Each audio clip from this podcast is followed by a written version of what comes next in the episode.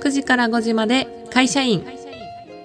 このポッドキャストでは忙しい毎日で仕事と家の往復自分に物足りなさを感じていてアラサーになって人生このままでいいのかな本当にやりたいことってなんだっけと思う女性たち。へ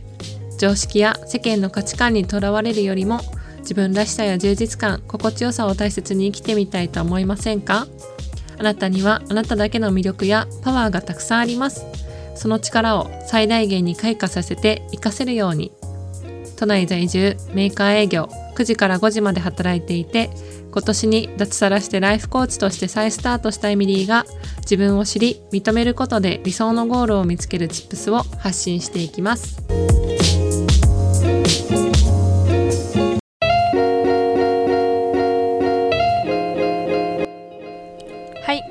回のテーマは、えー、人生つまらないのは〇〇のせいという、えー、テーマでお送りしたいと思います。なぜ、えー、最初にこのテーマでお話ししようかと思ったかと言いますと,、えーと、そもそも人生がつまらないなっていうふうに過去の自分が感じていたりとかあとは自分って何でこうなんだろうっていうふうに自分の評自分の仕事が評価されないっていう現状に会社員の時にモヤモヤしていたりとかあとはそもそもあの自分がそんなに頑張っていないのに褒められないと仕事のやる気が出なかったりとかあとはですねプライベートのことでも周りの友達たちが結婚していったりあとは恋人がいる人たちを SNS で見た時にあのなんで世界にはこうやってあの幸せそうにあの暮らしている人たちがいるのに自分は一人であのそういう存在がいないんだろうっていうふうにあのすごくね考えて落ち込んだりとかあとはそこから自分であのデートをしてみたりあの恋活をしてみるんだけれどもその会った人たちに対してしっくりこないのは何でなんだろうみたいな自分に合う人ってこの世界にいるのかなみたいな風にぼんやり考えていた時が20代の前半にあったなっていう風に感じたことがあってあの、ちょっとこのテーマでついてお話ししようと思いました。今聞いてくださっているあなたはこういう風に感じたことはありますか？そしてこんな風に生きている人に対してどういう風に思いますか？ちょっとこのねあの今の最初の初っ端からのこのちょっと自分のモヤモヤを開示した時にあのもしかするとね客観的に見たら多席思考だなっていう風に思ったり、まあ、もし同じように感じていたとしたらじゃあどうするんですかっていう風になんか思うかもしれないなっていう風にあのどうですかね？感じますかね？でもあの私はそういうふうにこうじゃあどうするのっていうふうに他の外側に答えを求めていたりあの多席思考だなっていうところにもそもそも気づいていなかったり自分が羨ましがってた人たちっていうのがどういうふうに考えてなんか自分らしく生きていたりこう幸せをね享受しているのかっていうのも全然こう分からなかったんですよ。でもあのちょっとねこの自分の中でいろいろな経験を通してやっぱりあのこういう風に自分がつまらなかったっていう風に感じた原因っていうのがどこにあるのかっていうのをあの自分と向き合った結果あのすごくね自分の自分にとっては衝撃的な事実っていうのをあのに気づいたことがあったのでそれをシェアしようと思ってこのエピソードを撮ろうと思いました。であの早くねその人生がつまらない原因って何なんですかっていうところなんですけれどもあの本題に入りたいと思います。であの人生がつまらない原因っていうのは先に結論から申し上げますとつまり原因は自分です。でこれを聞くとえ？って思うと思うんですよね。であとはやっぱり自分のせいじゃないこともあるじゃんとか。あのそういう風に感じるかもしれない。で私もこの自分のせいっていうのを知った時になんかこう石で頭を打たれたような感覚になったんですけどあの例えばじゃあえっ、ー、と視点を変えてコロナとか仕事とか周りの人間環境とか自分確かに自分だけのせいじゃないっていうこともあるかもしれない。でそもそもそういう前提はあるかもしれないけれどもでもあの一方でコロナの時代でも楽しく生きている人がいたりとかすごく辛いことがあってもあのそういう辛いことを乗り越えて行動して結果を出している人がいるとか人間環境が最悪でもあのそこにね振り回されず自分のやりたいことをやってる人っていうのはたくさんいるっていう風に知った時になんでだろうっていう風に私もすごく考えた時期があってあのちょっと一つエピソードを話すとするとその過去の自分をちょっとシェアしたいと思うんですけどその仕事に関して私は会社に入った時に1年目営業部に配属されてその営業していた時にね社内外の自己紹介で私新人なんですっていう自己紹介をしていた時期があったんですよ。である時から辞めたっていうことがありまして、えーと、1年目の時っていうのは仕事をこなすことが精一杯で周りがどう動いてるのかとかそもそも見ようとしてなかったんですよ。あの、一つ一つの毎日の仕事をねただこなすだけ特にこう考えたりもせずそのこなすっていうことが精一杯でアホみたいなんですけど社会人のマナーブックを読んでそのマナー通りとかあとはそのマニュアルとかがねあの簡単にあるマニュアルとかを読んだりあとは先輩から言われた引き継ぎ通りにやって先輩が言ってたことをやるだけで結果が出ると思ってたんですよ。で営業の仕事はみんな先輩が一から教えてくれると思ってたっていう時代時期がね新人の時にありました。でも実際やってみてあのー、こうちょっとショックだったのははいやってみてとか分からなかったら聞いて。でその時の自分っていうのは郵便のそのお客さんに出す書類のね宛名の書き方もわからない。送付状の書き方もわからない。メールの整理の仕方もわからなくてそのメールがたくさん来た時にいっぱいいっぱいになっちゃってそのどういうふうにさばいていけばいいのかもわからない。時間配分もわからない。で打ち合わせの時にはお客さんへの提案っていうのもそもそも緊張しちゃって言葉が出ない。お客さんはみんな年上で何を話したらいいのかわからないし共通点もわからない。しかもそれを知ろうともしない。で上司といる時は自分のお客さんのはずなのに、まあ、上司は付き添いで来てくれるっていう状況なのにね。上司とお客さんは話してるけど自分は一言も喋ってない。あれ自分って必要なのかな？みたいな風に感じて。あとは工場の人との話し合いではそもそもねあの、新人でえーと、配属されて自分からも自己紹介もしてないのにまあそれは当たり前に誰も動いてくれない っていう状況が発生していて何かね依頼をした時にあの誰も動いてくれないっていうことがあって仕事が進まないっていうような時期もありました。でそういう時の自分っていうのは常にベクトルが自分に向いててなんかね周りが気を使ってくれる新人だから教えてくれるだろうとかあとは分からないっていうふうに困ってるからそういうふうに分からない人に対して分からない私に対してみんな構ってくれるだろうみたいな形で世界の中心はね自分だってっていうふうに、まあ、ちょっと傲慢な風に思ってたってことがありました。でも今振り返るとそんな自分ってすごく恥ずかしいなって思います。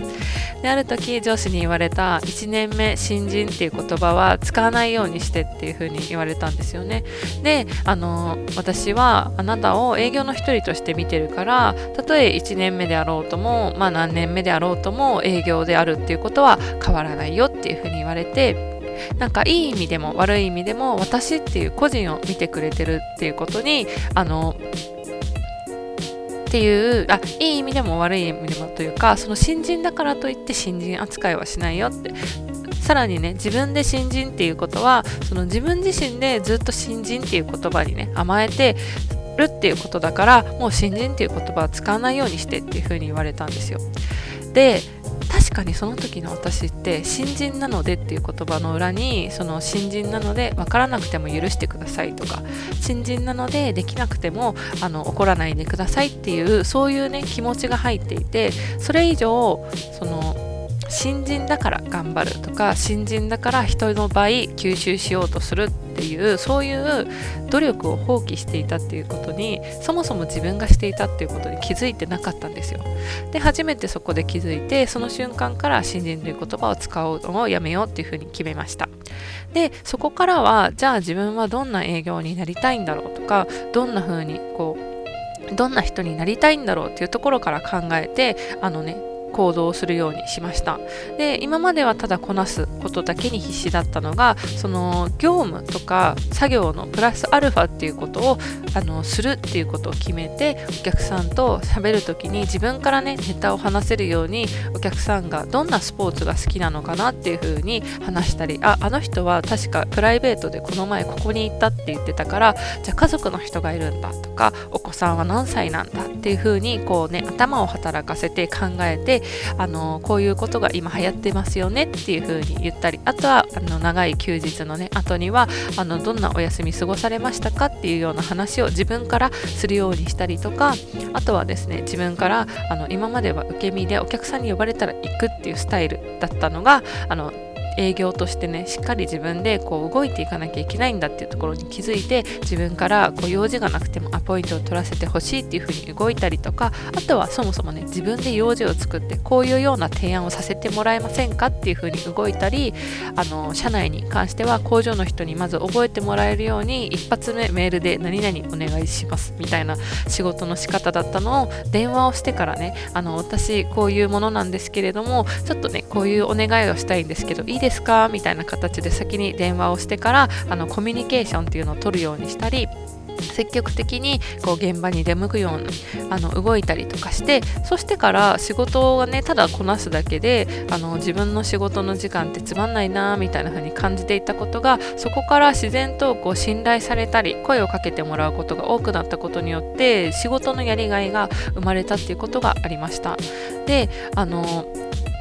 そこから自分の気持ちとかを言語化して伝える努力をしていったりとかあの周りの人はどういうふうに動いて結果を出してるのかなとか周りから信頼されるには自分からこう動くことが必要なんだっていうことを知ってからはあのやっぱりこういろいろと見えてきたあの視点っていうのが変わりました。あの同じ仕事をしていても自分のね気持ちの部分で変化が生まれるっていうことがあってあのそうすると自分の努力っていうのがあの結果になって見えるので自分に対してかけける言葉とかっていうのも変わってきてあの自分に対して自信が持てるようになったりそうするとあの他人へのね言葉かけも変わっていったりあの感謝の気持ちが生まれたりあとはあの自分のもっとこうしたいっていう次の目標が生まれたりしてその行動をあの行動が変わっていったっていうのもありました。でその仕事だけじゃなくてすごくいろんなことにもいい変化があってあの友達とね仕事の話ができるようになったりとかあとはその共感できる部分っていうのをシェアできたり自分はこういうことをしていきたいんだよねっていうふうにこうあの自分の気持ちを伝えられるようになったりとかそういうことによって人生の関わり方っていうのも変わっていったなっていう出来事があったのを思い出しました。であの今はちょっと会社員としての話をしたんですけれどもあの会社を辞めてからも一緒であの自分でねやりたいっていうことを自分が選択していけるんだあの例えば周りのね環境とか仕事とか人間関係っていうのはあってもあの自分自身のこう意思決定によって自分で選んでいけるんだっていうことに気づいてからは選択することっていうのがあの怖さがなくなったなっていう変化がありました。で同時に今までつまらないなっていうふうに感じてたのは自分のね頭で考えないとかそういう努力を放棄して行動しないとかそもそもその自分がねあの努力すれば変わるっていう選択肢があるのにそれを選ばない。変化しないっていうことを選択した結果の積み重ねがつまらない自分っていうのを自分自身で生み出していたんだなっていうふうに気づいたっていうことがあります。あのこれこの話を聞いてねどういうふうに感じますか？なんか自分つまらない原因って自分だったんだっていうふうにあのちょっと私はねこれに気づいた時っていうのはすごくショックだったんですよ。あの自分がそういう人間だったんだっていうあの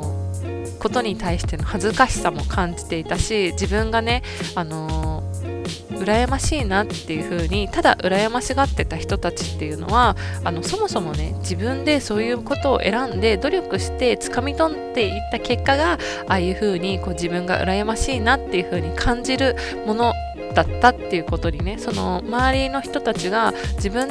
自身でしている努力っていうのもあの見ていなかったんだなとか見ないっていうことをしていたんだなっていう風に感じた時に自分に対してすごく恥ずかしいとか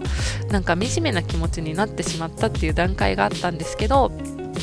あの次のエピソードではですねあのそれだけで終わらないじゃあどうしたら人生楽しくなるのかっていうこととあとはですねあの自分自分のねなんかじゃあどういうふうに考えていったらいいんだろうっていうのをあのちょっとシェアしたいと思います。はい。ちょっとね、あのー、このエピソードでは過去の経験っていうのをちょっとメインでお話ししたんですけれども何かこう気づくヒントだったりなんか共感してもらえるといいなって思ってちょっとこのエピソードをシェアしようと思いました。はい。あのー、このエピソードは次のエピソードでもあのまた引き続き取り扱いたいと思うのではい。次のエピソードでお会いしましょう。最後までお聴きいただきありがとうございました。もしエピソードが面白いと感じてくれた方は更新の励みになりますので、ぜひフォロー、レビューお願いします。また会社員としての悩み、人生の不安やモヤモヤエンパワーメント、自分らしく生きるヒントなど興味のある方はメインページのリンクのインスタグラム公式 LINE よりリクエスト応援メッセージをいただけるととっても嬉しいです。そのままで素敵なあなたが自分らしく心地よい素敵な一日が過ごせますように次のエピソードでお会いしましょう。